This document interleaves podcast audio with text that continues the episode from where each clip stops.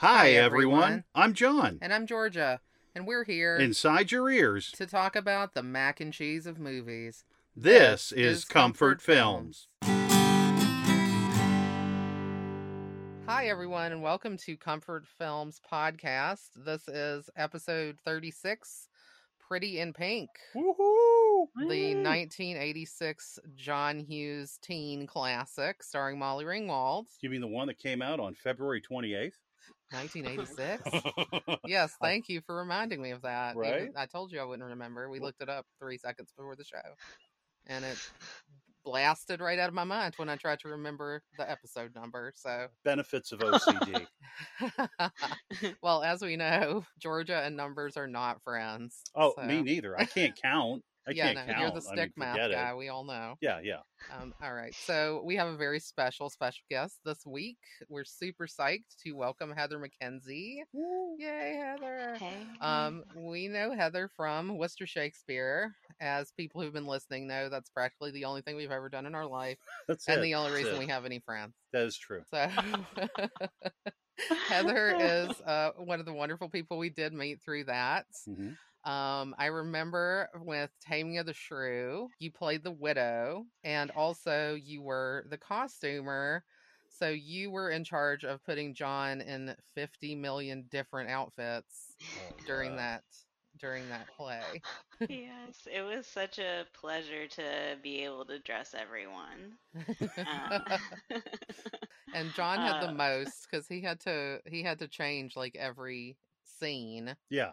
Yeah, to run down the hill and then completely change. I changed into that Superman suit, which is really crazy. Oh my it- god, yeah. It's like a onesie, and I never really did a onesie before, at least that I was aware of. And then I would just kind of dive in and run back up the hill. Yeah, there were a lot of changes in that. You were so brave, yeah. Yeah, you were really asked to take on a lot and you did it. It was, yeah, it was weird because you know I was like in my 30s. It wasn't like you know I was physically in my prime in any way, shape, or form. But I have to say, over the course of that show, I think I probably lost like 20 or 30 pounds. Yeah, because you're running up and down the hill like a crazy man. Yeah, yeah. Wow. Uh, Yeah. but it was great. I mean, we met. We ended up meeting so many people who were co- in college at the time, and Heather, you were in college at Mhm. Clark Yeah. um, at the time, and yeah, we've just made a lot of friends through that summer that we've kept for years and years and years. Even though we don't live near each other, and you know, you guys have graduated and gone on to have, you know, adult lives. Yeah. and we yeah. have luckily been able to keep in touch and you know uh it's always great to see your face and hear your voice and you know we're really looking forward to discussing this movie with you Yes, Yeah, thank you so much for having me. yeah we're happy to Um, have you here. I um I loved one of the things that I loved about doing Worcester Shakespeare was that like we did have such a massive like age range. Like it really was an intergenerational project and you Yeah. don't always get that. Um and uh it was it was such a treat, but also like confusing, you know, like Grace was like six one, but she was fourteen or whatever. Yeah, yeah. Um, and uh, yeah, it's just like uh, you guys were cool and so fun to work with. I mean, you know, like I I do theater every day in my life, you know, not like uh, in a professional way, but in a lifestyle way. it's a lifestyle Right, You right. don't- you don't make the rules No. So usually when we have a guest on, we uh, request them to tell us what their favorite comfort film is, um, or give us a few options, and we pick one. And of course, we're kind of on our pink series right now. Yeah. And when we talked to Heather about potentially coming on the show, out of her three choices, one of the ones that she said actually had the word pink in it, and we're Mhm. like, serendipity strikes again. So um, we said, yeah, let's do Pretty in Pink. Um, so, Heather, what makes that a comfort film for you? So I love Pretty in Pink because I love Andie. Um, obviously, she's like, she is the film to me. Um, and the first time I watched it, um, Steff comes like sauntering up to her, and he just sucks so much. And um, and uh, he's like mad at her because she won't go out with him. Um, and uh, he's like, You're so like, what makes you so special or whatever? And she's like, I have taste. Um, I was like, Yeah, exactly. Like, yes, yes. Fuck the assholes. Um, that's like basically the vibe that I get from Andie. Um, and I love it. I want to embody it. Um, I I just cherish her so much. That's great. Yeah, she Molly Ringwald is fantastic in this movie. Mhm. Um, I I think this is maybe one of my favorite performances of her in a John Hughes movie, and she had so many. Yeah. but she is so different in this one. Like she is kind of the heart of her own family. You know, she takes care of her father. She's a good friend. You know, people just like her. She has her own style, and Yeah. she really doesn't apologize for that, even though it is kind of like Golden Girl chic honestly I'm, I'm always like what is she wearing but that's her and that's who she is and i think especially when you're like a teenager it's so hard to do that and the fact that she does that so unapologetically i think is super cool of her Yeah, it's nice to see someone standing up for themselves. That's always a big thing I look for in movies. Someone that dares to be different. And she dares to be different. And she gets so much static from every single person that she runs into. Yeah. You know, she gets that bullshit from her principal. You know, if you give off the vibe you don't want to belong, then you won't belong. Yeah. It's like, what is this? So, I mean, it's you get it from all sides. You know, even a person like the principal that's supposed to be on your side isn't. You know, it, it shows how flawed everyone is. yeah You know, it, it's interesting because she is so different that in this movie she actually has three different suitors Mhm. which i was like wow. I'm like this is pretty interesting. Like we do have steff yes d-bag extraordinaire. He's made it an art form you know what i mean? You know we Yeah. also have of course blane and then we have duckie you know? And so it's like she's got three people you know active, actively pursuing her and Mhm. it's because she is her and she's no one else there's no one else in the film like her no there's no one else anywhere you get the feeling like her she's nope like Mm. super Mhm. unique. You Yeah. know, this is a person I can see like after this movie, like going to art school and like, you Yeah. know, really getting to express herself and fashion and all kind of different ways. And I love that. I really love that idea of being unique. And we talked about this actually when we did the Legally Blonde episode. Yeah. Um, I think that sometimes these women forward films, the things I like about them is that the message is kind of that you can you really should be yourself and your personal unique contribution is what is important in life and you know there's a lot of people trying to get andie to conform in this yes and we also have the character of iona who kind of does end up conforming yeah. um at least you know in the movie who knows what she's going to be doing two weeks after you know? That's what we love about iona she's like the madonna of the movie she can change herself completely every you know few weeks. Well iona is such a great character and then she stands in as a mother figure for andie. Yeah. And the family dynamics in this are very interesting. There's a lot of chosen family running throughout this and sometimes it comes in the most unexpected of places. Like iona you know we can totally see her as a mother to andie. Or a big sister like kind of both. Yeah um depending Mm. on the day and yeah yeah and then you pointed out something super crazy Oh yeah. Well, so this this one I was like, what? But I thought about it. So the bouncer, played by Andrew Dice Clay, is a Ah. father figure to Duckie because he actually says to him, it's it's funny, but it's sad at the same time. You know, if you know this girl comes, if Andie comes to this club knowing that you can't get in, you know, mm-hmm. aren't you getting the message? She doesn't want to be with you you know and it's just like oh man it's yeah it's so good and it's interesting because andrew dice clay you know was really known for some really raunchy humor and he mm-hmm. has this very tender side and with duckie also in multiple movies, I have to just say, because I was laughing about this and thinking about Andrew Dice Clay in this movie and also in the movie Casual Sex.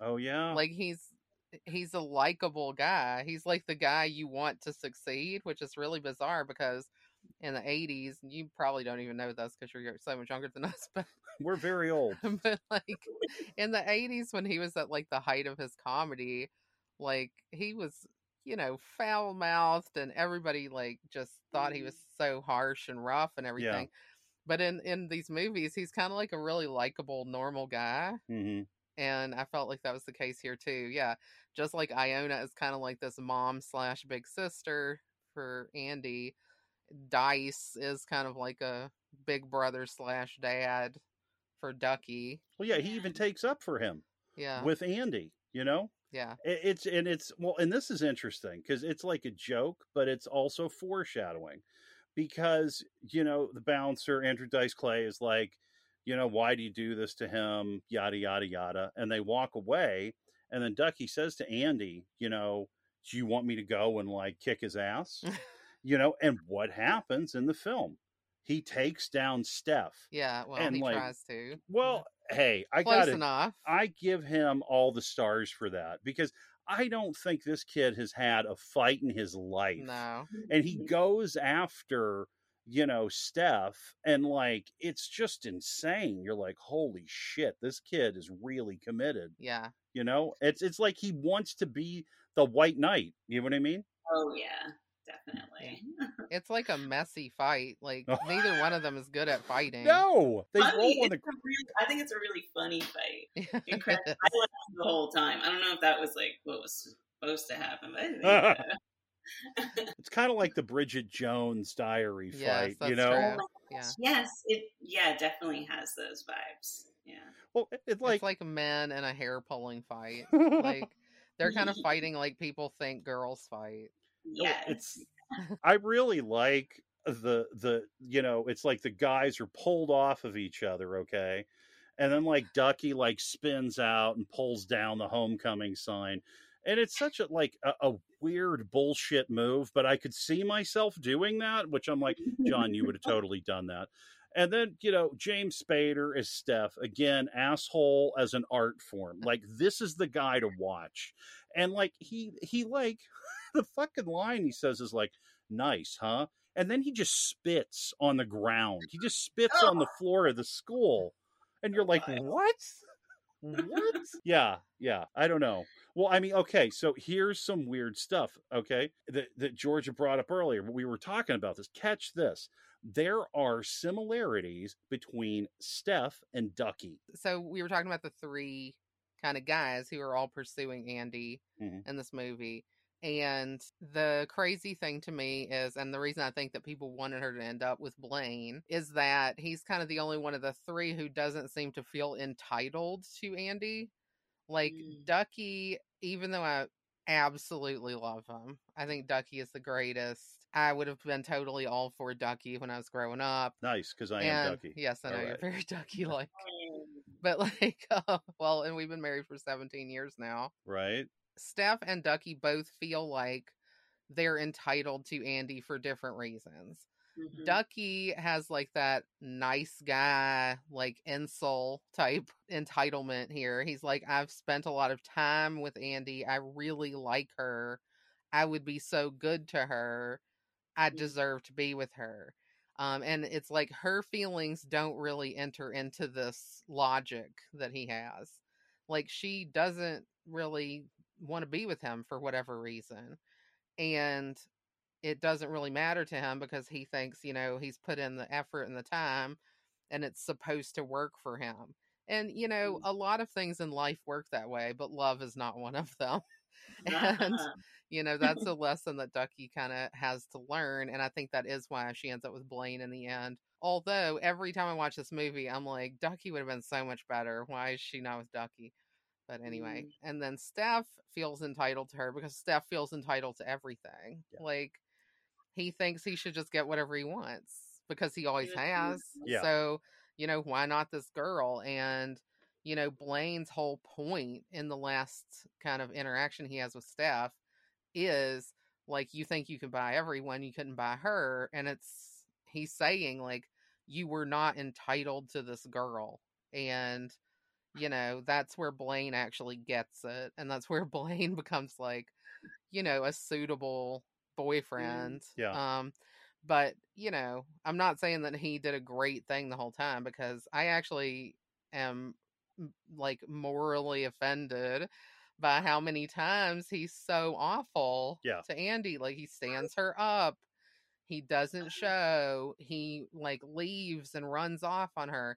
He asks her to prom and then takes a shit on it. Right. And he has no real way to apologize about this. He doesn't really. No. And then in the last scene, he's just like, I love you. And I'm like, well, then don't be a dick. True, Like, you had a choice. You made the wrong one Yeah. a, a lot of times. and I get it that, like, you know, he's a victim of his own circumstances and whatever. But I don't know. I thought that Blane was pretty weak um, as a character, like as a person. I think the character's written fine, but I just don't get it. Like, I was Mm. that was the thing I was joking about before. The the character of Blane should have been called Bland because he doesn't really have much of a personality. I don't really understand what it is that he sees in Andie, except for the fact that all of us think Andie is awesome. I mean, Yeah. who Right. wouldn't? But at the same time, like, what makes him special? Like, what does she see in him? And I don't know if I ever get that beyond mm. just that, you know, she thinks he's cute or something. Yeah, I think that there's like something appealing to both of them about like like reaching across like the class divide. Blane is not interesting and and I don't know if she does like him for anything other than he's pretty. Mm. Um which I don't even really agree about because like I can't even look at his lips. They are so tiny. Um, but um yeah so like it's i think it's surface level like each other is just a metaphor for like a larger thing they want you know they don't want each other they want like their ideas of each other so Mhm. like long term their relationship isn't legit in any way No. Mhm. um, but in the way we tell this story with the different characters, he's yeah, like the whatever everyman or something. Yeah. I don't really know. Yeah, no, that makes sense. I mean, he is just kind of a representative of, you know, rich people who aren't garbage. Yeah. Like, and even Steff when is he's garbage. Savage, you know, like he's like, "Are you gonna change?" Or you know, like just douchebag stuff. Like he brings her to that shitty party. He Oh my makes her god. friends. Um, like so so he isn't really okay with it. You know, he has issues with her being poor. Um, and she has issues with him being rich, but they're both like trying to change or be Yeah. open. Well, it's funny. I think I read something where Molly Ringwald said that she thought that Blane and Andie would have broken up like two weeks after the movie or something. Uh, they just both needed to break out of whatever it is that they thought they fit into so that they could like Mm, change themselves. Like, because Blane, regardless of if he stayed with Andie or not, he comes out of this a different person. You know, he's not as slavish mentality to like to Steff, who's like the popular rich guy, um, the leader kind of of their band of Richies. Whaties? Whaties? we say Richies all the time. I call people Richies like all the time. This is not We joke. love like, it. And then I always say whaties, Yeah. like Harry Dean Stanton. You know, yeah. it's just like that scene. Uh, you know, it's like I want to be with him, Dad, but he's a Richie. A whatie? I love that. I love that. But I say Richies all the time because I'm a I'm a non Richie and I identify as a non Richie since birth. So like when when they talk about Richies, I just love it. It's really funny to me though because like Harry Dean Stanton doesn't think in these terms. No. Like and I actually was really touched by his character this time. Like, there's been times in my life where I've watched this movie and thought that I didn't like her dad because I was like, oh my God, he's lazy. He's not doing what he's supposed to be doing. Like, he has a daughter. He should be supporting her. He should be doing this. But this time I was watching it, and I guess it just hit home for me like that it's not that he doesn't want to do things, it's that he's like unbelievably crippled by depression. Yeah. And I just really felt that this time in a way that I've never felt it before. And I think Stanton's performance is so strong because you just get the sense that, like, you know, all he can talk about is Andie's mom. You Mhm. know, he loved her and she didn't stay around and it kind of just destroyed who he is as a person. Like he didn't have anything without her. He like defined himself by her and when she left, it's like he lost everything about who he even is.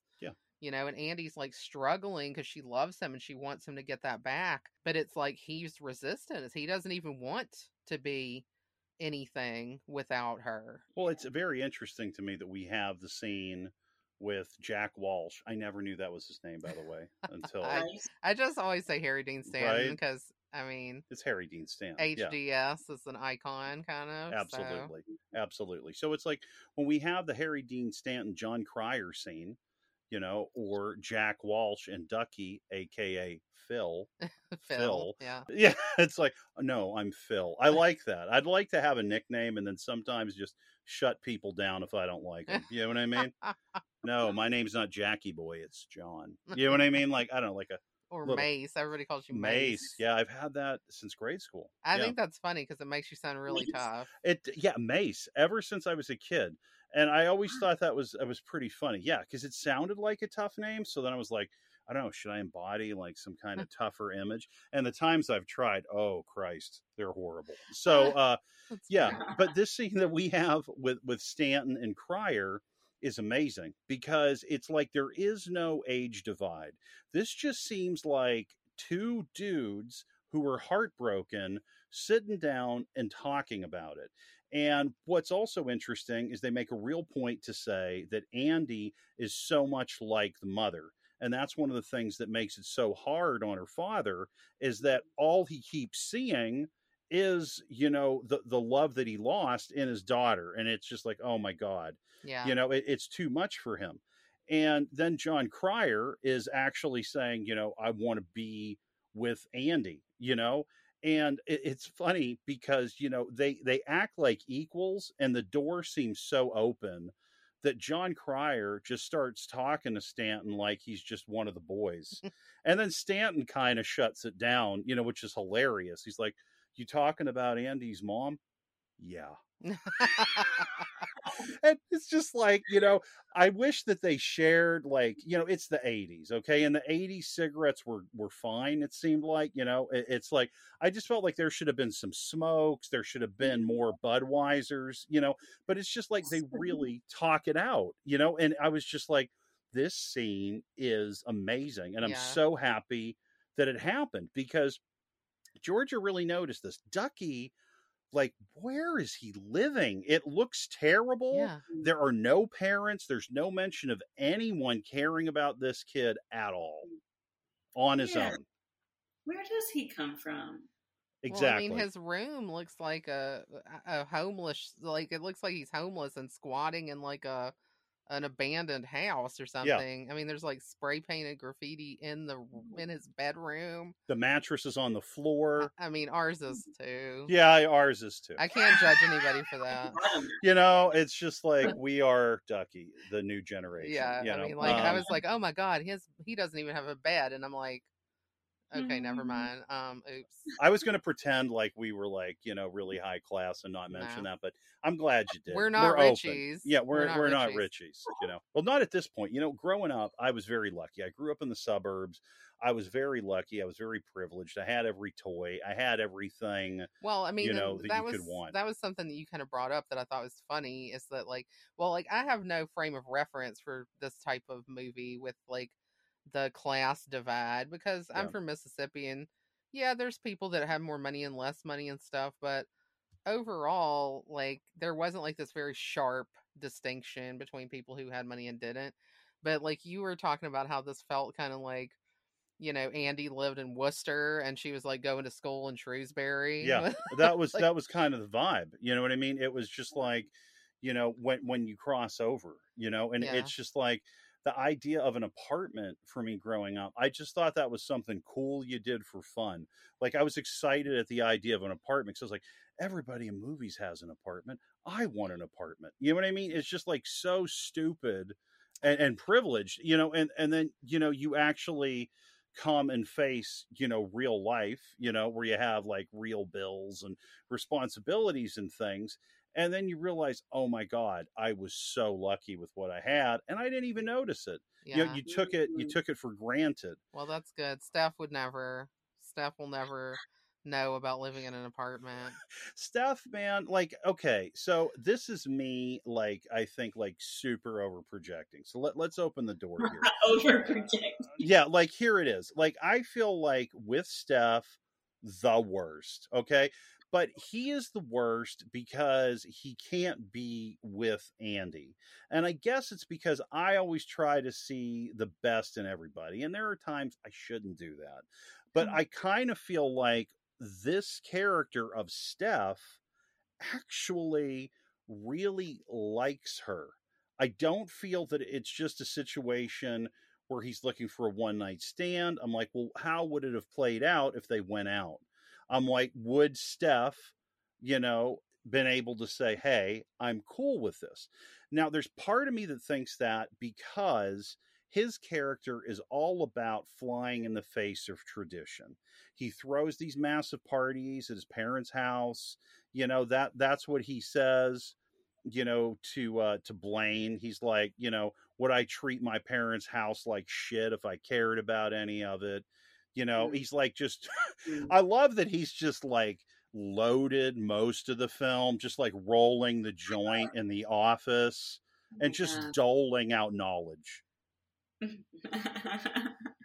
yeah. you know like he he has a lot to and like the best one the best one for me in that scene in the uh, office where he's talking you know to uh, mccarthy is like he tells him you know basically you can go out with her or you can be my friend and that's it and then like you know he's walking out of frame and he's at the door and he goes you should take a shower you look like shit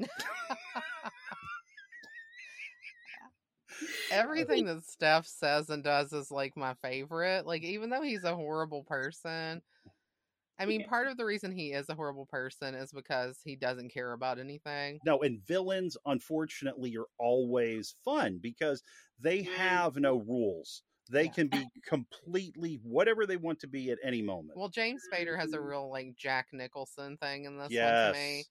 And you can tell he just really relishes playing this asshole guy. Sure.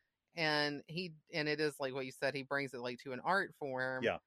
Where every time he's on screen is kind of one of my favorite parts of the movie because he's such an asshole Yeah, what's he going to say?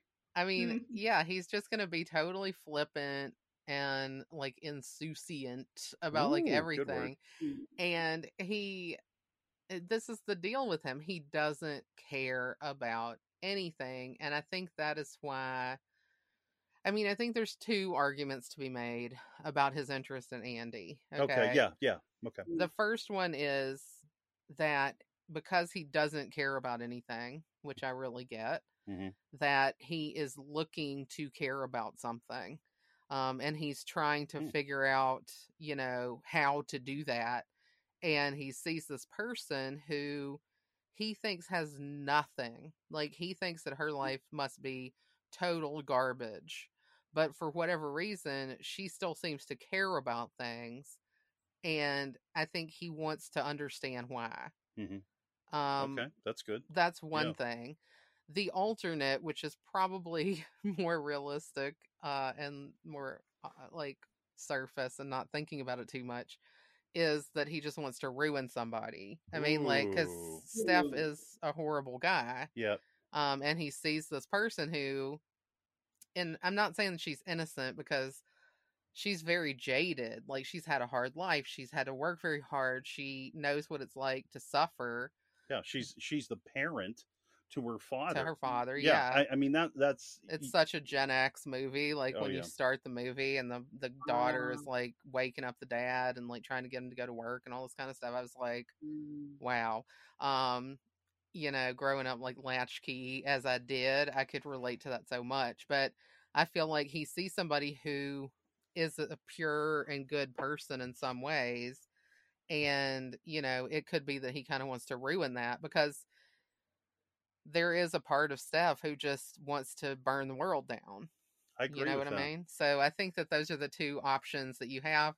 And it could be either one or it could be a combination of both. It could be, you know, that he does want to find out how, you know, somebody can care about something and then he will burn it down and destroy it. Because he's kind of like, you know, a low a low key serial killer or Ooh. something. like, you know, I don't think he's actually gonna murder anyone, but like he is a sociopath. I mean, I think that the reason that the character, you know, is something that draws so much attention is because of the intensity that that he brings to it.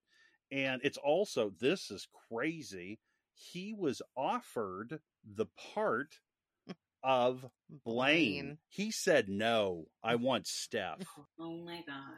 Right. And Oh. thank you, James Spader. Yes. For that. Yeah, seriously. Yeah. Wow. Because he's great. I mean, speaking of smoking, like you were talking about smoking, like in every scene he's smoking. He's in the school, he's smoking. The record store brings it in. I Yeah. I mean, I just you know, it's just so right. He puts the cigarette. Okay, in the '80s, people did smoke in the buildings all the time. Like I remember Mm. being in the grocery store and people were like pushing their cart and like smoking cigarette and like ashing on the floor. But like he like puts the cigarette out on the floor in the school. Like He's nothing is sacred. He's a mess. He's Mm. a mess. And yeah, he's the he's kind of like the product of his upbringing, right? I mean, he has these parents who clearly don't give a crap about him. And this is No. again, again another Duckie parallel Oh, because wow. we were saying like Duckie is kind of like as much as, you know, Andie is poor, she lives on the wrong side of the track, she doesn't have a lot. She does have, you know,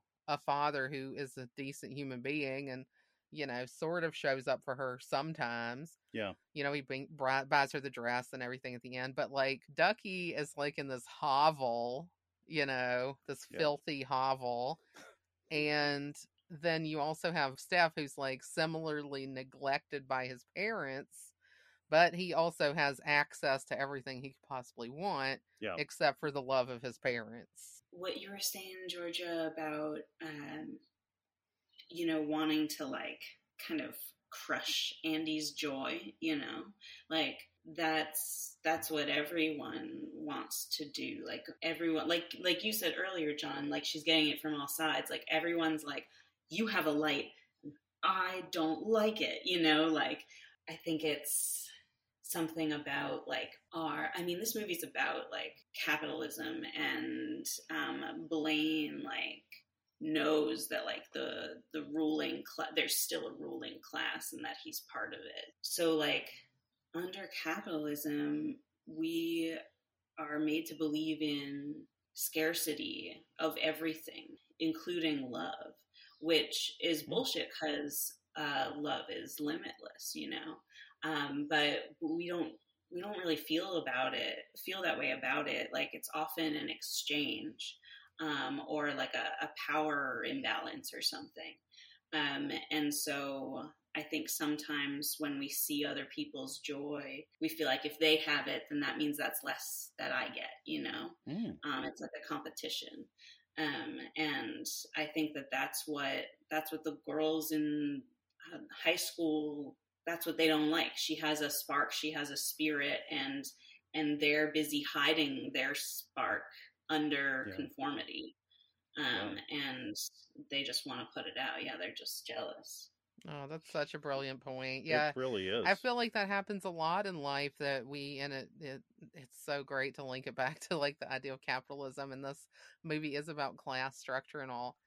And to, you know, everybody does act like life is like a zero sum game, right? And hmm. if somebody else has something, then that means that you don't have it and you can take it.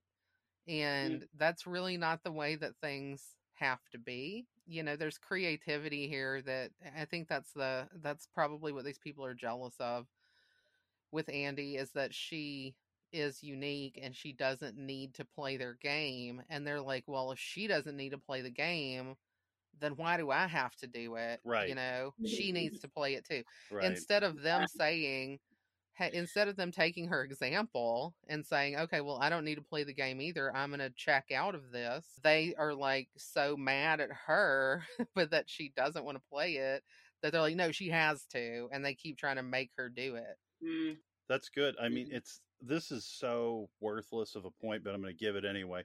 So, like one of the things I was thinking about, you know, the name Steff and Blane, like I just I feel like they're so interchangeable. I probably screwed them up like six times during I this talk. literally have. I keep saying the wrong one. Yeah, wrong so time. it's like, you know, someone's going to listen and go, what the fuck are they talking about? But here's the interesting part their names actually sound like two other words. And when we start thinking about like capitalism, this gets interesting. Steff sounds a lot like stuff, and Blane sounds a lot like blame. So Oh. it's like, and then, you know, who is our other suitor? Duckie. He's fine. And his name is Phil. He wants, I don't know, he wants Oh. something to fill him up. Phil. Exactly. Uh-huh. So it's like these these are all like consume words. You know what I mean? These are things that that that people want. And and we can go even further, okay? With Duckie that sounds like a, an innocuous, you know, children's toy, right? I think about, "Oh, I'm in the tub with my rubber ducky." Cool. But your ducky actually is Phil. And Phil wants stuff to fill him up. Yeah. well, so that's fair. pretty weird and out there. So there it is. guys. that's a really names are crazy in this movie, and I think that I mean I don't know if it's intentional or maybe it's just like those names were popular or something, but like there's so much like boy girl hetero shit in this movie that's what it's about um and yet people have these names andie as a girl's name and steff is dating benny is that her name That's right. Yeah. That's right. steff is Benny a and girl- Andie. well i mean in reality all names should be free of gender assignment but like steff and benny like That's interesting. And- That's a very good point. I actually didn't think about that No. with Benny, but yeah, genius. you do have You're a genius. Benny Heather. and Andie are both mm-hmm. girls with boy names, and Steff makes me think of I don't I don't I guess it's short for Stefan, which if they named their child Stefan, then oh my heavens, That's lit. That's lit. that's a lot to like that's a lot to process. well, let's go a step further, okay? If we're going to talk about gender and names, Benny is out getting a uh, prom dress. Benny gets a blue dress Mm. that she's looking at, which was a color generally associated with Mm. boys growing up. well, and, Andie's always wearing pink, which is the girl color. Yes. So it's the old, you know what I mean? It's the old switcheroo. I think, I think there's really a, a lot going on here. Also, when Benny is getting her prom dress, you know, of course, it, it's in a, a store that has high prices and they're able to afford it. But it's like there's a line that, that we caught today where it's uh, somebody, Benny maybe says it looks like, um, no, the mother says it looks like you're on a, a wedding cake or something. And she's like, I wish.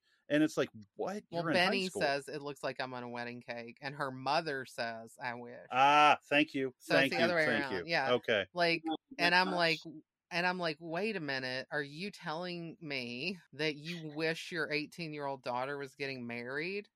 Yeah. Like what? Right. Like, I'm just like at a loss over that because it's just like you know this line I wish makes it sound like Benny is like 30 or something.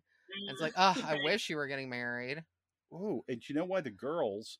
This is some wild shit too. You know, another reason why the girls might hate Andie is because she's getting attention from these rich guys, and they do not want her joining their their social oh, class. Oh, sure. Yeah, That's for sure. yeah, part of it. There's so much in this about you know people wanting to be separate. Like um Mm, it's Mm. you know e- all, and it's on both sides. Yeah. It's not just oh the rich people don't want to have poor people infiltrating their their group.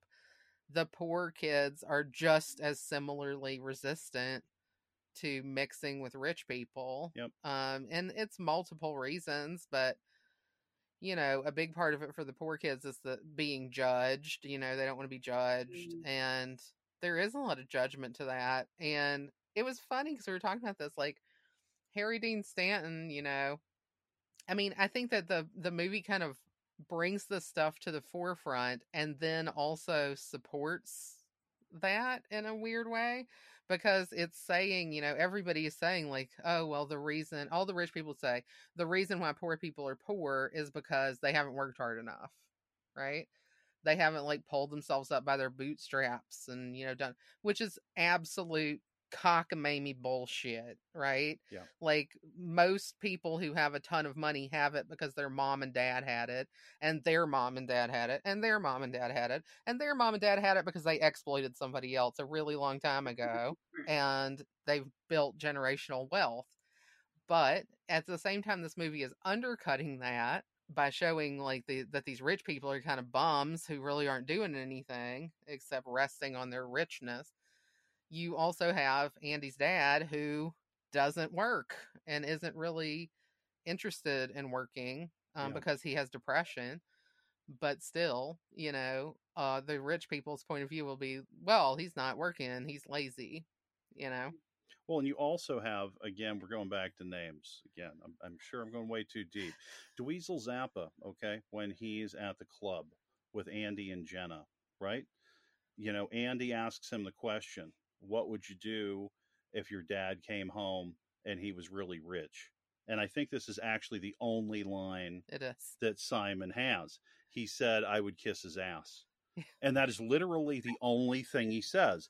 And he just is kind of zoned out and spaced out watching, you know, the, band, show. Yeah. So it's like, is and uh, here's where I'm at. Simon says, Simon says. yeah, Simon so- says, kiss his ass. right. It's it's so weird, but it's just like the fact that that's his only line, right?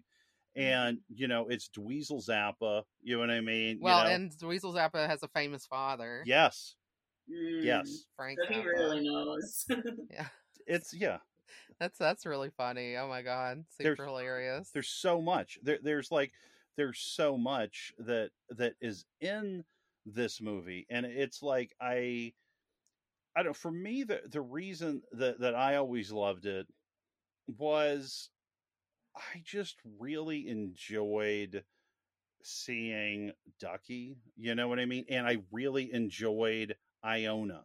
Yeah. and and then there again i love villains so i wanted to see spader do his worst you know what i mean? Mm-hmm. Like i can't stop laughing when he's coming on like you know i i just i i can't stop like i could go through every single line that he has but what they do with iona i i don't like it okay so Yeah. you know mm. she's like on her own path runs the record store which i think is super cool by the way you know what i mean that would She- be like a dream job for you. Like absolutely you have your own record store in the '80s when people actually bought records and stuff. yeah it's it's great you know and she's like taking care of business you know what i mean she's shutting down the little kid shoplifter by shooting the staples at him which is hilarious. And then she's on the phone you know with her with her boyfriend at the time who's you know living with her and she's just like setting up boundaries with him because she's doing way too much for him. And mm-hmm. it's interesting because you can hear her talking underneath, you know, when Andrew McCarthy and uh, Molly Ringwald are talking.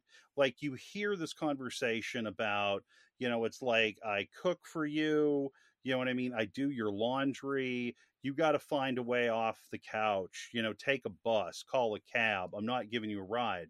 It, it's just like, you know, she's doing this thing where she's putting in all this work at the store and then she has to go and prop up this dude right so it's like she has a, a completely different journey and i i love the fact that she's so individual and i love the fact that it seemed like she was never going to grow old she was just going to stay out there on the edge and then it's like we go through you know th- this journey where she thinks about the prom and then you know she goes back to the memory of the prom and you know she dresses up and has the cool hair, the cool dress, and and then right our our last scene with Iona, she's uh, you know Looks think like a yuppie. right, and she says she's in love with this guy Terry. Now George and I have a much different take on this, but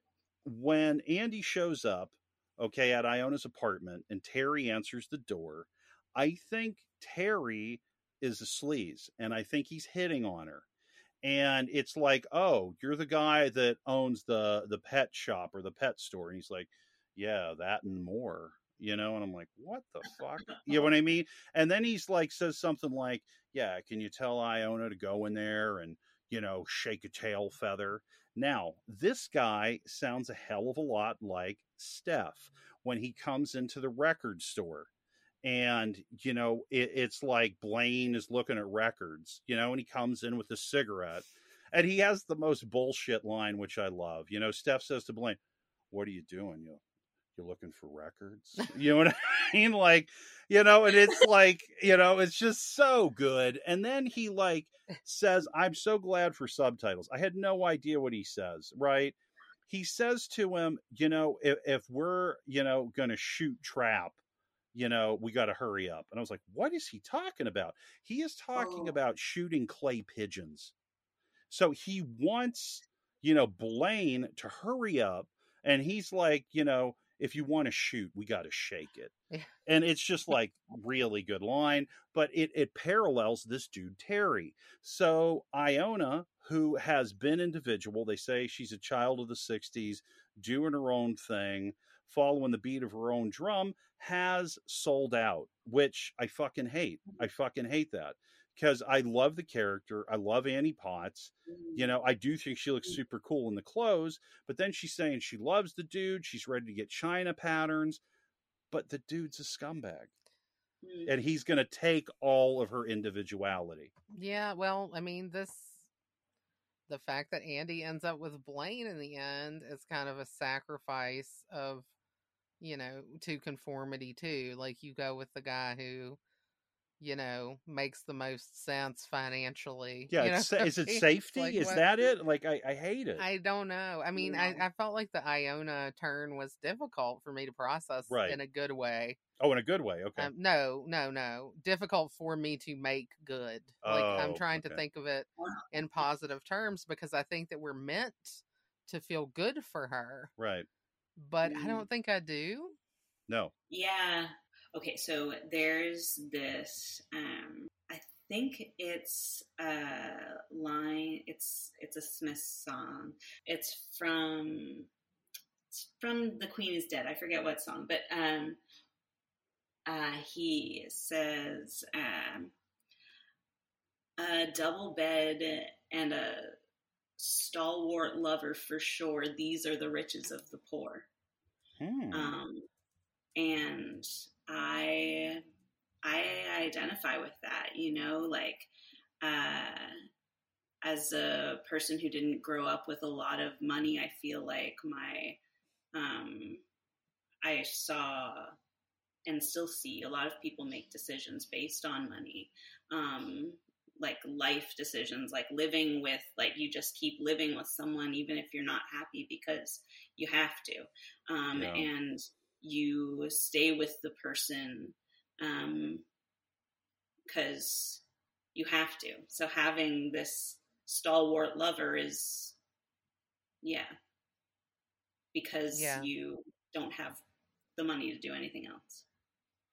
Um, and uh, so, I mean, that's a really negative take on it. No, Uh, I, I- Well, it's mean, interesting. It's I a wanna it, realistic. yeah. I think it's a realistic take. I mean, you know, I I feel like it's very possible that you could look at Iona as thinking like, you know, she's tired of working so hard for not Yeah. much. And being with these guys that suck. Yeah, you know? she can't, you know, if she can't date outside of her class and find somebody who kind of can take care of themselves, then she's always going to be the one who's taking care of the other person. And she doesn't want to do that anymore. It's yeah. Yeah. I, I mean, it's like yeah, it, it feels like this, the, this this maturity um that, that they're saying she has to have But the major issue I have with that is Iona has a nice apartment. She works at a great place. She has everything together. This is not a person that that seems to be lost. It, it just Mhm. seems like she, you know, has this faith in love. And I'm again, I'm really going outside the lines, but I'm guessing that the people that she's going with, you know, are people, you know, of her same age, maybe even older, that have these creative dreams.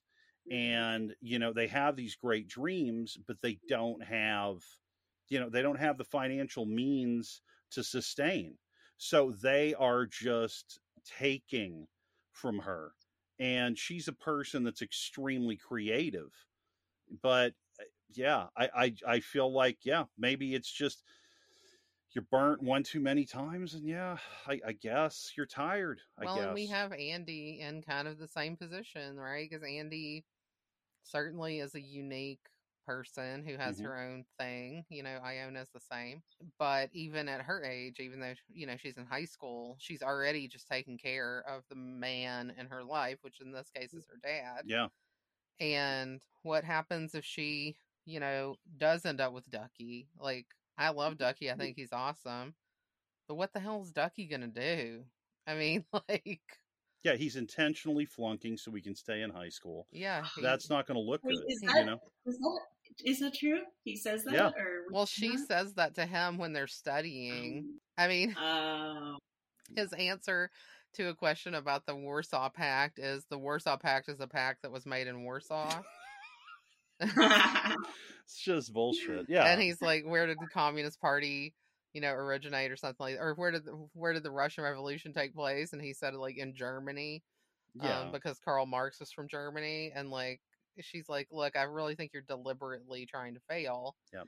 And you know, I don't know if that's true or not. You know, sometimes people just don't really care that much about school, and that's fine Right. too. You don't have to. You can, you know, do other stuff with your life. But um I think that, you know, Duckie is not ambitious. And again, it's not like you have to be ambitious Mhm. Mhm. but you know there's a difference between not b- between not having a lot of ambition and just being completely directionless and like i think that's the kind of guys that iona is with are these guys that can't even take care of themselves like at all Well, yeah, okay, how about this? Okay. So, Duckie is tanking in school, so he gets to spend more time with Andie. And Andie actually says during this piece, she goes, You know, I'm used to talking to you, you know, all the time and seeing you all the time. And I may say I hate it, you know, but I, I love it. And I don't know what's going to happen next year because, you know, she's got a scholarship and, and she's going to be gone. Yeah. So it, it's just like i i feel like all of these guys are coming to her and it they're they're just they're they're needy. They're emotionally needy. And it's like yeah I, I mean again steff for many reasons you know is is needy. Like he has a need to show he's some big stud. He has a need to crush happiness. You know he has a need to find something you know what i mean real maybe i don't know. I mean we don't know. Yeah i mean and he's kind of a nihilist you know? But he wants everybody wants something yeah. is is kind of what i'm saying. Well, even Blane does. I think Blane, you know, he doesn't have the same sense of entitlement that the other two guys do with Andie, Mm. but he's still like trying to get something from her. yeah he wants to seem like you know he can say to somebody someday you know i i don't care about class you know i dated a girl from the other side of the tracks in high school and i Mm. don't care what they Oh said my so kill you me. can't tell me i don't care you know and, and so we it's like I mean, I don't know what Blane. Blane like seems like he has no idea what he's doing. he's too weak he's too weak of a character you know Yeah. and that's that's what i find like you know she gives him these chances and you know the original ending of course is she ends up with duckie and then people didn't like that so they reshot the ending So, you know, mm. she ended up with McCarthy. And it, it's like, to the point where there was a novelization written of the movie. This was a huge thing in the 80s. yeah, I read the book of Karate Kid Part 2 I read Red Heat. like before I saw the Yeah. movie. Like I mean people you would read the book of the movie and Whoa. the book of the movie had already been written with the Duckie ending. So they changed it at such a late date. Like Andrew McCarthy had already gone on and like shaved his head and lost a lot of weight to be in this theater production in New York. And they had to call him back for reshoots and he has like a hideous wig on. Yeah. If you like really pay attention, like you can tell that he's much thinner and has a wig on in the last scenes. What the fuck? I had no idea. This is oh man, you're blowing my mind. It's yeah, wild. You gotta go watch. You gotta go watch the ending again I with that. yeah. Oh my gosh. But Spader's hair remains perfect. You know, there's nothing Yeah. out of place. Mhm. Yeah, he had that perfect like giant blonde hair of the Oh, eighties. yeah, and the beautiful middle part. Yeah. yeah, I just I think that I, and his style was really good too. I think this movie has a lot of style. I think you could do kind of a whole episode just talking about that. hmm But like Steff always dresses like he's in Miami Vice, Yes. which Yeah. was a big thing, like in the eighties. I mean, how old He were like we when this movie came out? button buttoned. Yeah. Not yeah, I mean like it's it's like it was a, a a lot of work for him to even get that one button buttoned. Yeah. Like Yeah, he's in school. probably- He's in school like unbuttoned like halfway to the navel and I'm like, "Really?" Yeah. Like, I mean, around that time, I think people were all dressing like that. They had like the lightweight, like light colored suits. I mean, Yeah. at this point, yeah, everybody wanted to be Don Johnson. Yeah, they wanted to be Don Johnson from Miami Mhm. Vice, and it, again, it's like this character that that it just has these two sides. It's like he's a cop, but at the same time, he's like this hard living, you know, drug dealer, gun runner. You know, he has all these exotic cars, so he's like he's like living both sides of life, and he never shaved. He never shaved. Yeah, Don Johnson always had like a half a beard gr- growing in that show. Yeah, I don't know. People loved it. I never watched Miami Vice when I was growing up, but it had a huge impact on style. I mean, we were and like, music, and music. yeah, Yeah, I mean, we were like eight when this came out. We were like little kids. I don't think we saw this. I didn't see this until probably. I don't think it would have been ten years old yet, but it was probably I was probably fifteen or something when I saw it. I don't remember when I saw it. I, I just don't remember. I'm sure I saw it on TV or whatever, and I liked the John Hughes movies. Like I'd seen Oh, yeah. Ferris Bueller, um, Breakfast Club. It was only natural for me to like keep going with these type of teen movies. Um, but I think this one has like a real style that other the other ones don't necessarily have. Like they weren't as concerned about style, and even you know early on when uh, Andie is talking to Blane in the record store, she's talking about Madonna having a lot of style. And it's like she doesn't even care about her music. She just cares that she has a cool style. Yeah. Well, and the Andie, this is okay. This is a good one to bring up. Andie has a sense of honor, and that's something that you see throughout the film. Okay, the reason that she has a sense of honor is when you know she's in class, and Benny and her friend are making fun of her, and then her Oh. teacher, who is super cool, you know, is like, "You ladies that are making fun of her." will be thinking about her tonight when you write, you know, a summary of the chapter we just discussed. And, you know, Andie is like, no, no, I don't want to, you know, have them do that, you know. And it's just like, then the girls are so pissed at her, they're like, no, we'll, we'll take the chapter and write it. She, she has like this, this sense of honor. And the same thing happens in gym class. You know, Mhm. it's just like they are being horrible to you know her and her friend and her friend jenna gives him the bird and it's great Says I hope they shrivel up and fall off. Yes. And then she's the gym teacher's like, Did you have something you wanted to share?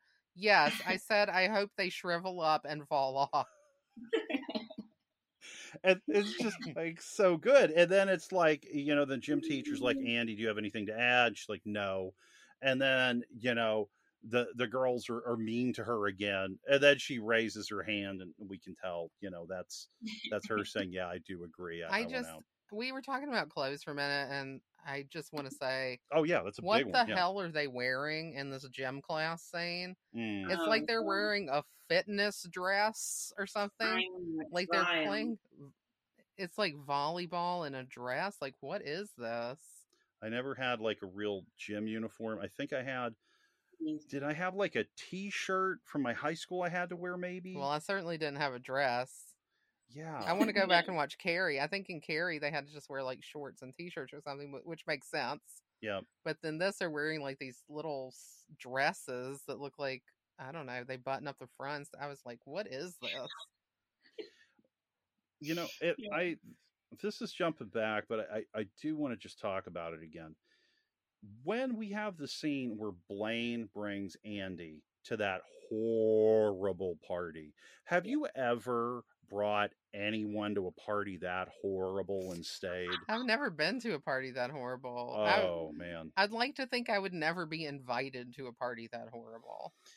yeah Like people would just know Georgia doesn't belong to this horrible party.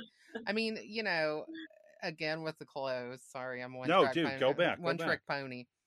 You know, she puts on this outfit that I think she probably thinks is kind of classy.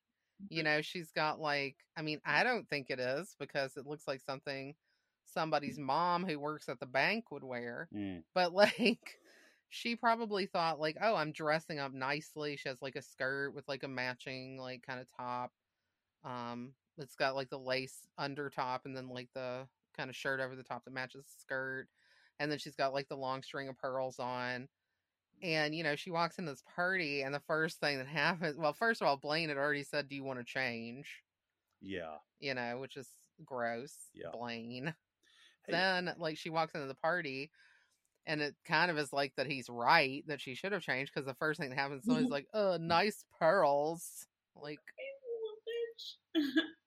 like what an asshole it's interesting to me like again andie has her style it is kind of like grandma-esque like some of the things that she wears and it doesn't fit in with that group of people because it has too much personality.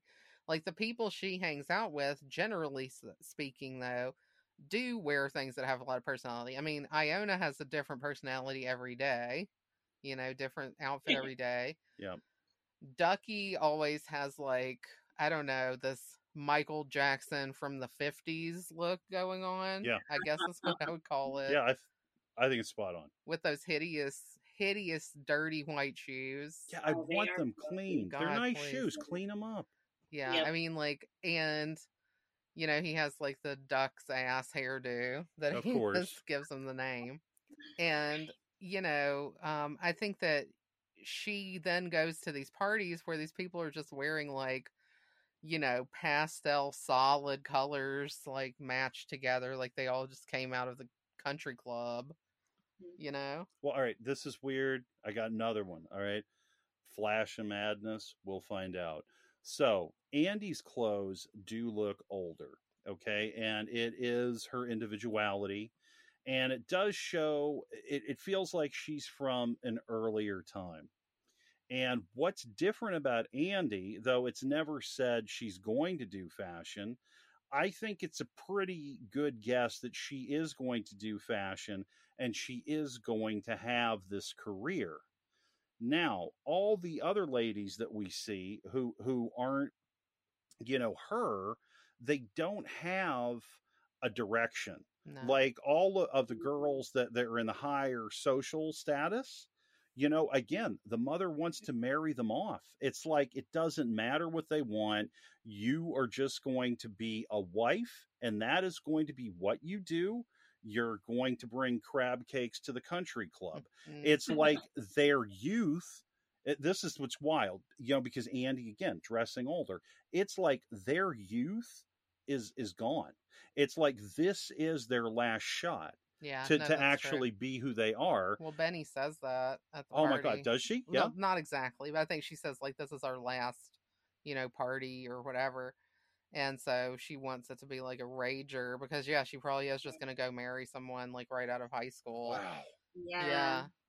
That's probably why the people are so jealous of Andie because she actually, you know, has some talent and possibility that isn't just bound up in whoever she's going to end up with. Well, and it also, again, it, it flips tradition on its head because it's saying a person without means has more opportunity than mm. someone that has all the advantages available to them. the whole thing with Andie, and this is something that I think we see in these movies that are f- female focused, is that the way that she has positive outcomes in her life is that she uses these talents that she has that are like innate that make her who she is. Mhm. And in this case, because she is poor, um, she has had a lot more experience with fashion because she can't just go to the store and buy some $650 dress off the rack. She has to go, you know, thrift everything and turn it into something that's self expressive. So it's like she's taken her hardship and turned it into something positive for herself. And even though the dress that she makes at the end is unbearably hideous to me, the fact is she made it and it's her own, you know, expression of self. Right. I mean, I'm sad because I thought that Annie Potts's adorable pink dress was great. Yeah. And when she said she was going to borrow it, or she's like, could I use your dress? I thought, like, oh, good. She'll wear that dress and that'll be cute. No, she took it and cut it to bits and turned it into like the Dorothy Zbornak Resort Collection. you know, it's kind of the shapeless thing. I mean, the top of it I like because, you know, Andie has nice shoulders, so she has like the mm-hmm. cold shoulder kind of look that became popular like 10 years ago or something. And the top is nice, but the bottom is like everything from the chest down is like super shapeless and not super great looking to me. And I guess Molly Ringwald thought the dress was also hideous, so That's funny. I'm glad it's not just me. Like, but how, how did it come about? How did that dress come about? I Like, really who don't made it? know. I mean, I know they wanted they wanted her to make something unique, and I think Mm. they were looking for like her to create unique shapes and things. And so Mm. it is like a different shape. Like if you look at what all the other girls are wearing, you know, they're wearing like these hourglassy shaped things where it's like pinched in at the waist and everything. And Andie has more of like the straight up and down kind of thing. Yeah. But I mean, there's a reason people wear pinch waist stuff because it makes you look more feminine or, you know, you're expressing like this hourglass figure that's kind of like the feminine ideal. Whereas Andie's kind of wearing like this weird pink sack, you know? um, but it's you it's again unique like nobody else looks like her you know and she because she does such weird things with clothes and this like i'm always just like what is she doing she like wears like you know floral stockings with socks over them and things like maybe she's always cold i don't know It's possible. but like I, I she was always just wearing all these multiple layers of like granny gear you know Well, here's something wild. The dress, okay? The dress is a product of what her like chosen mother and her Mhm. father gave her. Mm. And he gives her the dress that that he, you know, purchased for her after they had that heart to heart where, you know, she's like she says to her dad, you know, mom left us. You know, she left us and she's never coming back. You know it, it's a very emotional scene in this and I, I really like it because it shows you how real things are at her home and mostly you know things are unspoken. You know it's mm-hmm. easy going here's some eggs.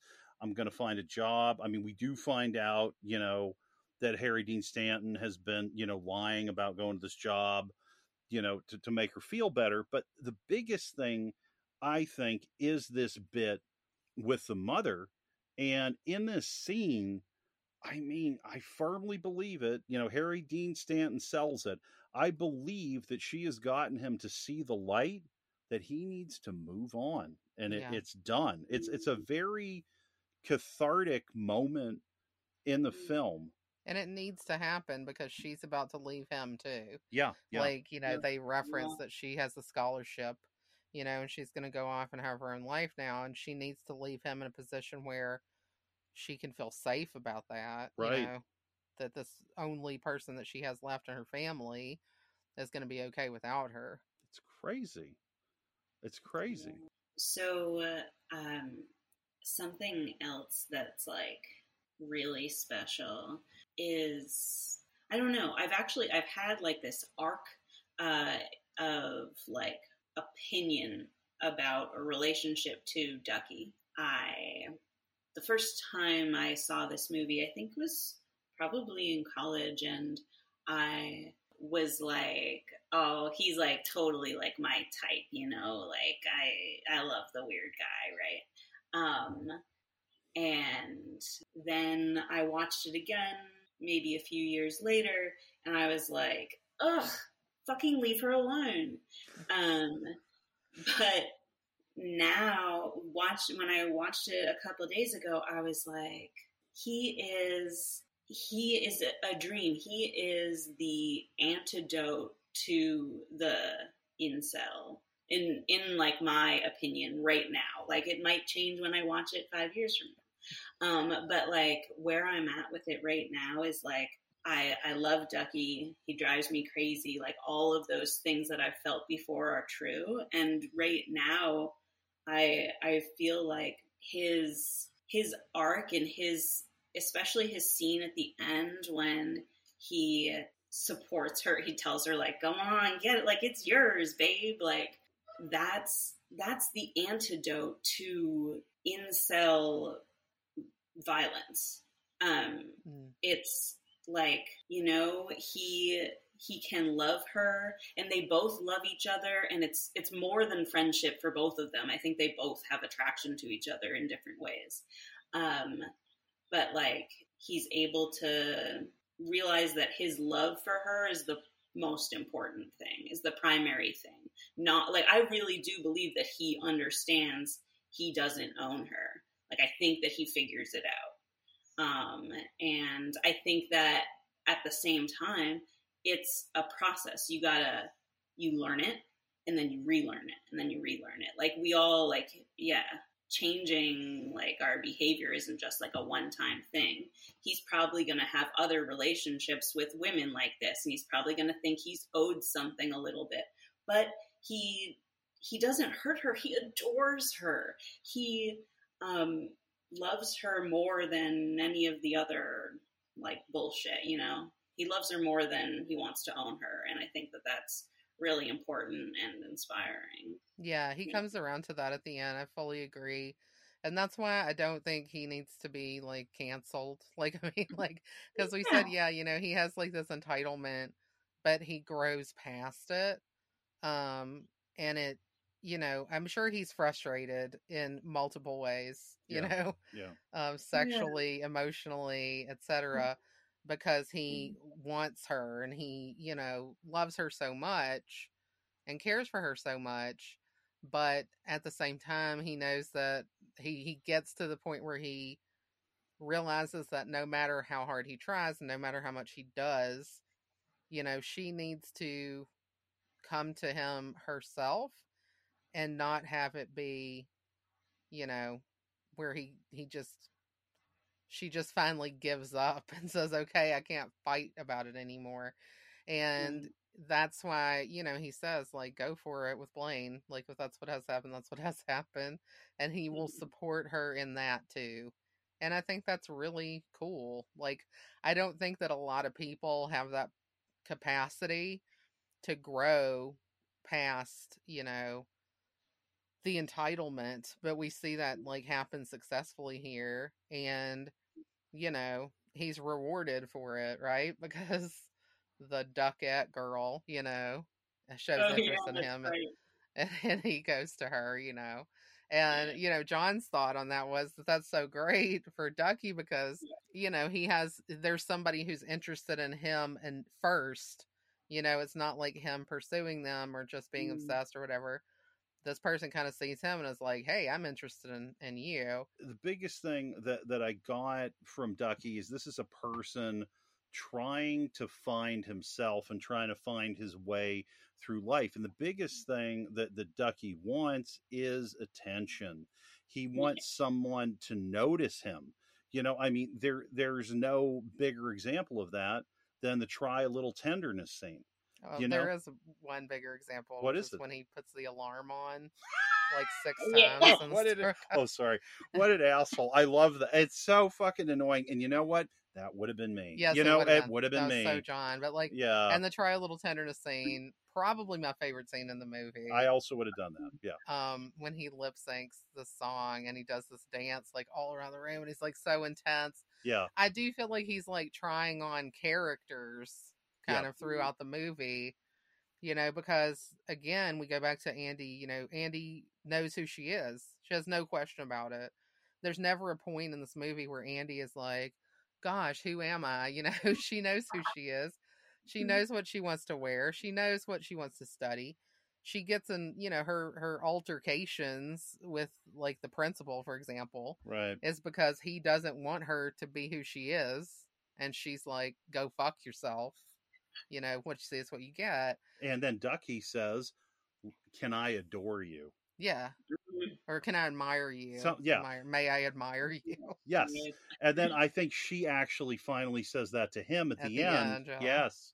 You know, it, it's says, "May I admire you?" And like, yeah, because at the end he's kind of figured out that it's okay for him to be who he is, whether he's with her or not. Right. And you know, there's a comfort and a relaxation back into himself there that makes him have a really strong ending, which is all the more difficult that she ends up with Blane. well, we also have that moment where they're at the the club that they go to, the music club. And, you know, uh, Andrew McCarthy and Molly Ringwald show up, and Jon Cryer is there with Annie Potts. And it seems like he's had, you know, a few drinks, or maybe he's just acting like he had a few drinks.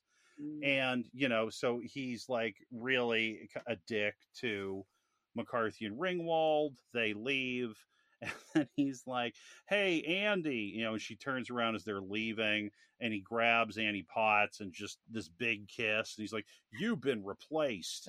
And then you see annie potts is blown away because she's like oh wow that was actually kind of hot. And you know she's like just like taking stock mentally. She just shoots her drink and then later we actually come back to that because she's like if you see the duck man you know be easy on him and you know she's asking if you know the guy uh, if andrew mccarthy was a strong kisser because she was like you know duckie you know he has this strong kiss like he must have been like practicing on melons or something on melon. yeah it's just so good and it's just like She said he set her thighs on fire or something like that. Uh, right so it's like it's like you see that this guy has so much. I mean i would have been mm-hmm. really interested in the story of duckie with iona. Now that would have been pretty that would have been different. yeah.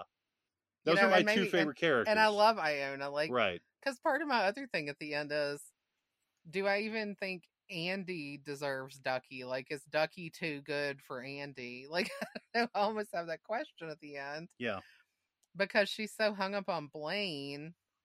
For what reason, I'm not sure I, if I know. Like, I keep trying to figure it mm-hmm. out. And, you know, again, it could just be that she needs to experience it once to see if, like, it's worth it to just be with this rich guy or whatever. But, you know, Blane, like, what does he have to offer? Like, we don't see. I think that There's I'm, I'm missing out on what the appeal is with him. Yes, you know, he's cute, especially in like that 80s way.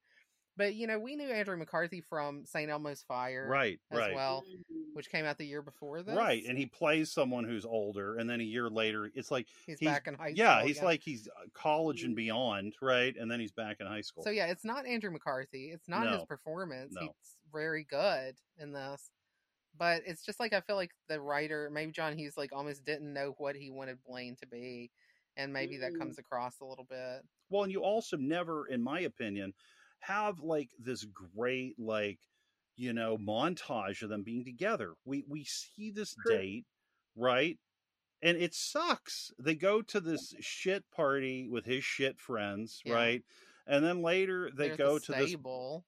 And, th- and then they go to the bar, huh? They're Yeah. in the stables. In the Oh, stable yeah. that one Oh, sorry, I No, no, don't worry bar. about it. It- But it's- yeah, no, there's that date that's trash. Then they go to the stables, and that's supposed to be like the great date. I- but it- like, what are they doing? Sitting around in horse poop and like making out? it didn't seem to be like yeah that didn't seem to like have you know this this fire to it this passion that would make you you know want to go the distance like all i saw was i saw two people hanging out who were kind of interested in each other and they each visited each other's friends who equally sucked Yeah, and then they they made out in some hay and Yeah. that's really what i That's, got Like their whole relationship. I, yeah, like now that I'm thinking about it, there's not really.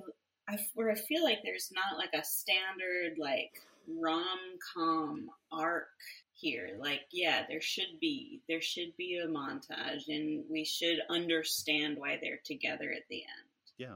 Um, Yeah, maybe this is just like the first like 20 minutes of when Harry met Sally, you know? Like there needs to be like seven more hours where they eventually end up, but like yeah, I don't know cuz yeah, the arc doesn't make sense. well, and they're both teenagers too. I mean, but it. That's okay, right. I I love the show Bob's Burgers. I'm moderately Um, yeah. to extremely obsessed with it, and. so. I mean, Andie kind of has like a Tina Belcher vibe for me in the best possible way. Tina is absolutely my gal. I love her. Like, you know, you identify with Andie, I identify with Tina. Like, I get it. When I was like that age, you just like your hormones are insane and like you don't even know what you're doing and like you fall in love with every person you see and like Yeah. that's just Tina and I love it. And this kind of is like a Tina and Jimmy Jr. kind of vibe oh, here. oh wow okay okay Like she's So, totally yeah.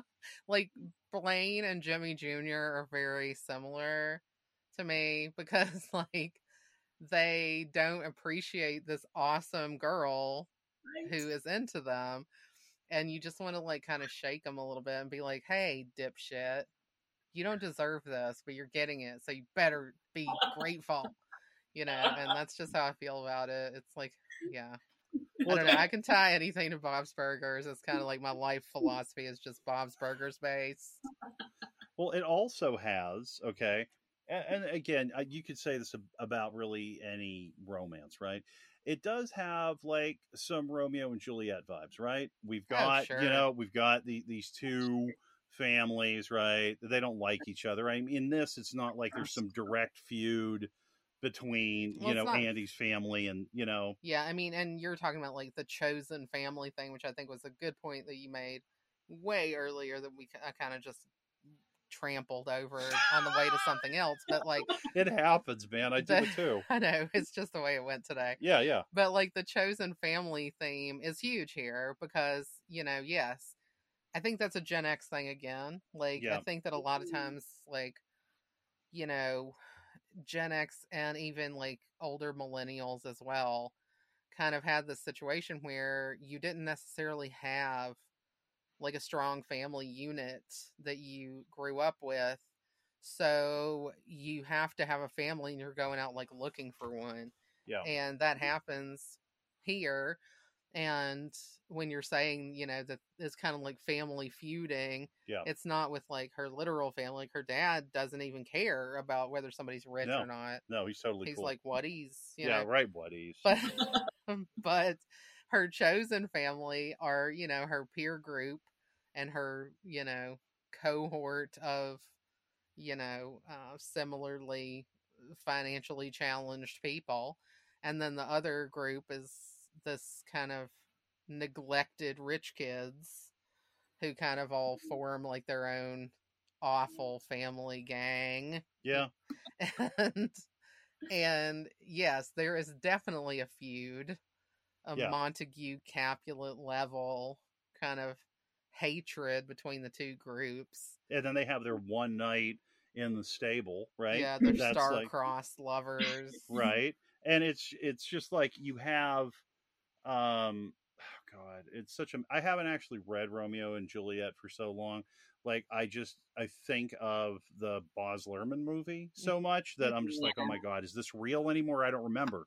but you know, it, it's like they, you know, he meets Juliet at, at a party, right? Yeah. He does. So w- this is like a funny kind of version of that because it's like, yeah, they meet up and and he takes her to the shittiest party on earth. yes, Yeah, you know what I mean? So it's like it's like okay, you know, like we we have that. And you know, I mean no one uh, drinks poison per se, but I think that we're supposed to feel like Andrew McCarthy saying I'm going to be with someone of lower status is akin to kinda like- suicide. Yeah.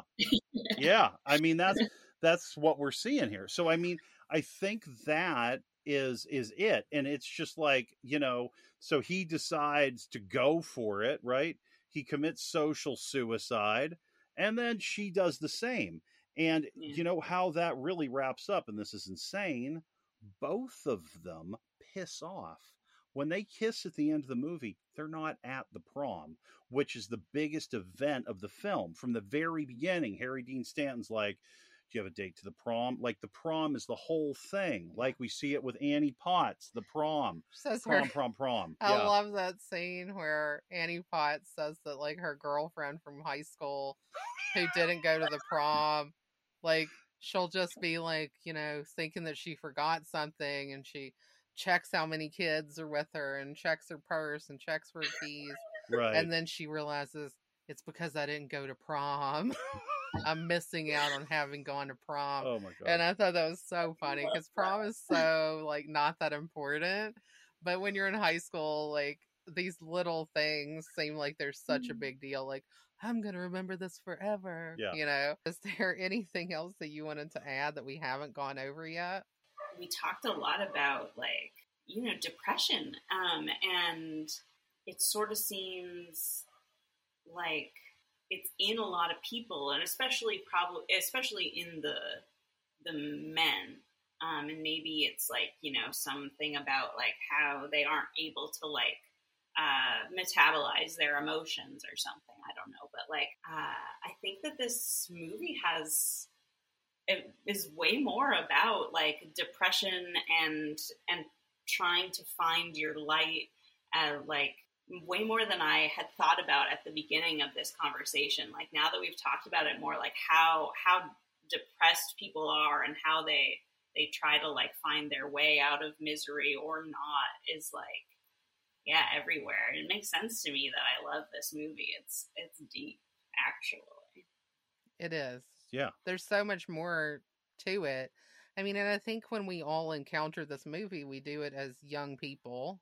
Um, you know, um, um, well, in my case, in your case, for sure. And Yeah. you said you thought you saw it in college. You know, I think that when we first see it, we're closer to the age of these characters. You know, we're thinking about life in kind of a similar way that they might be thinking about it. Because Andie is like, you know, pretty focused on, you know, the future and what she wants out of her life. And Iona also has that as well, I think. Um, and then you have like other characters who kind of don't know what they want to do and they're totally aimless, which I think we can relate to as well. You know, because when sure. you're young, like there's so much pressure about like what are you going to do what's your major going to be when you go to college and all these things and there's so much weight put on that hmm and in this case like what about prom? How are you going to go to prom? You know you're going to remember that forever. Is it important Mhm. enough? Is everything in your life important enough? And that's just too much pressure and and people have different reactions to that. And you know we have a good example in this as well of someone who um, in andie's dad of someone who you know d- kind of seems like they did everything right you know Mhm. he married somebody that he loved and just treated her well and adored her and she still left because that's not what she wanted and he's in a bad spot you have somebody like uh, steff who really has every material need that someone could want and he's still one of the most miserable people on planet earth Yeah. and basically treats everyone like you know he's a little boy and they're ants and he has a magnifying glass you know Yeah. and i just i do think that's interesting too these are things that like i didn't really think about and then a very um, overt discussion about class and economic status in this but i don't think i realized how deep it ran until we were talking about it just now in this conversation you know Yeah. um it's not just a kids movie it's not just a teen movie No, not even close. yeah and and that's and it's uh, like i mean all of these points that have come up i mean you know there are definite things where my mind has changed or i'm seeing it a different way from what both of you said and I, and that's what i like you know? Yeah. I, I like being able to dig into something and this is a movie that i always liked and if you asked me what would i have said i like duckie right? I liked annie potts. I really enjoyed the terribleness of spader and harry dean stanton always a good time. That's what i would have said to you and i would have kind of left it at that. Um, i would have thought about the the song pretty in pink by psychedelic oh, furs oh, of course which I always hear in my head. I don't, I don't know why, but this particular song, I always hear like the opening, like, "Dur, dur, dur, dur, dur, dur." like I'll be walking and I'm like, what? You know, and in this movie, when it starts out, they're playing the song, right? And I keep waiting for the vocal to come in, but they oh. keep delaying it. So I'm kind of like freaking out when I'm watching the movie. I'm like, you need to start it. And, um, you know, I never know what the words are. I just mumble complete nonsense whenever it comes on, and I enjoy that. I actually looked up the words, and a piece of trivia, you know, this is IMDb, um, said that uh, Molly Ringwald loved this song and told John Hughes to write something around it. we didn't really talk about the music that much in this i don't even think we mentioned it until now but i think the music in this is also really good and it's so 80s like nostalgia If you leave, if I mean, you leave is an amazing song When that came in, I was like, wait, this song's in this? My God, like I forgot. Everything's good. Yeah, you got New Order, you got the Smiths, you got like everybody. Um, and yeah, the soundtrack, it's a top soundtrack for sure. it is I really like the song "Left of Center." I think it's Suzanne Vega, Suzanne and I don't know where it is I don't know where it shows up in the movie though. I have is no it on idea. the soundtrack Yeah, oh okay I mean, That's- again, I was could be wrong. Exact same thing. I listened to the soundtrack and I was like, I love Suzanne Vega. When was this song? I don't know. yeah that's a great song I love it, and I feel like that song. You know, again, I don't remember all the lyrics, but the vibe of it is talking about being different. You know that that's where we're at. if you leave actually wasn't supposed to be in the movie they had like mm. a different song to be the end of the movie but then Wow. they changed it to be like this because she ended up with Blane instead of Duckie but I don't I can't imagine it without that No, mm. I, I can't imagine that either. all right well I think that wraps it up probably for our Pretty in Pink episode. Thanks, Heather, for joining us. Yes, so thank you. much. Yes. So much fun. Thank you for having me. It was and so many good points like i love we love getting like super deep on a movie like this Yes. and it's so great that you were like right there with us let's dive Hell all the way in let's let's let's plow Let's plow, dude. so um thanks everyone for joining us and we will see you next week until then stay comfy Stay comfy.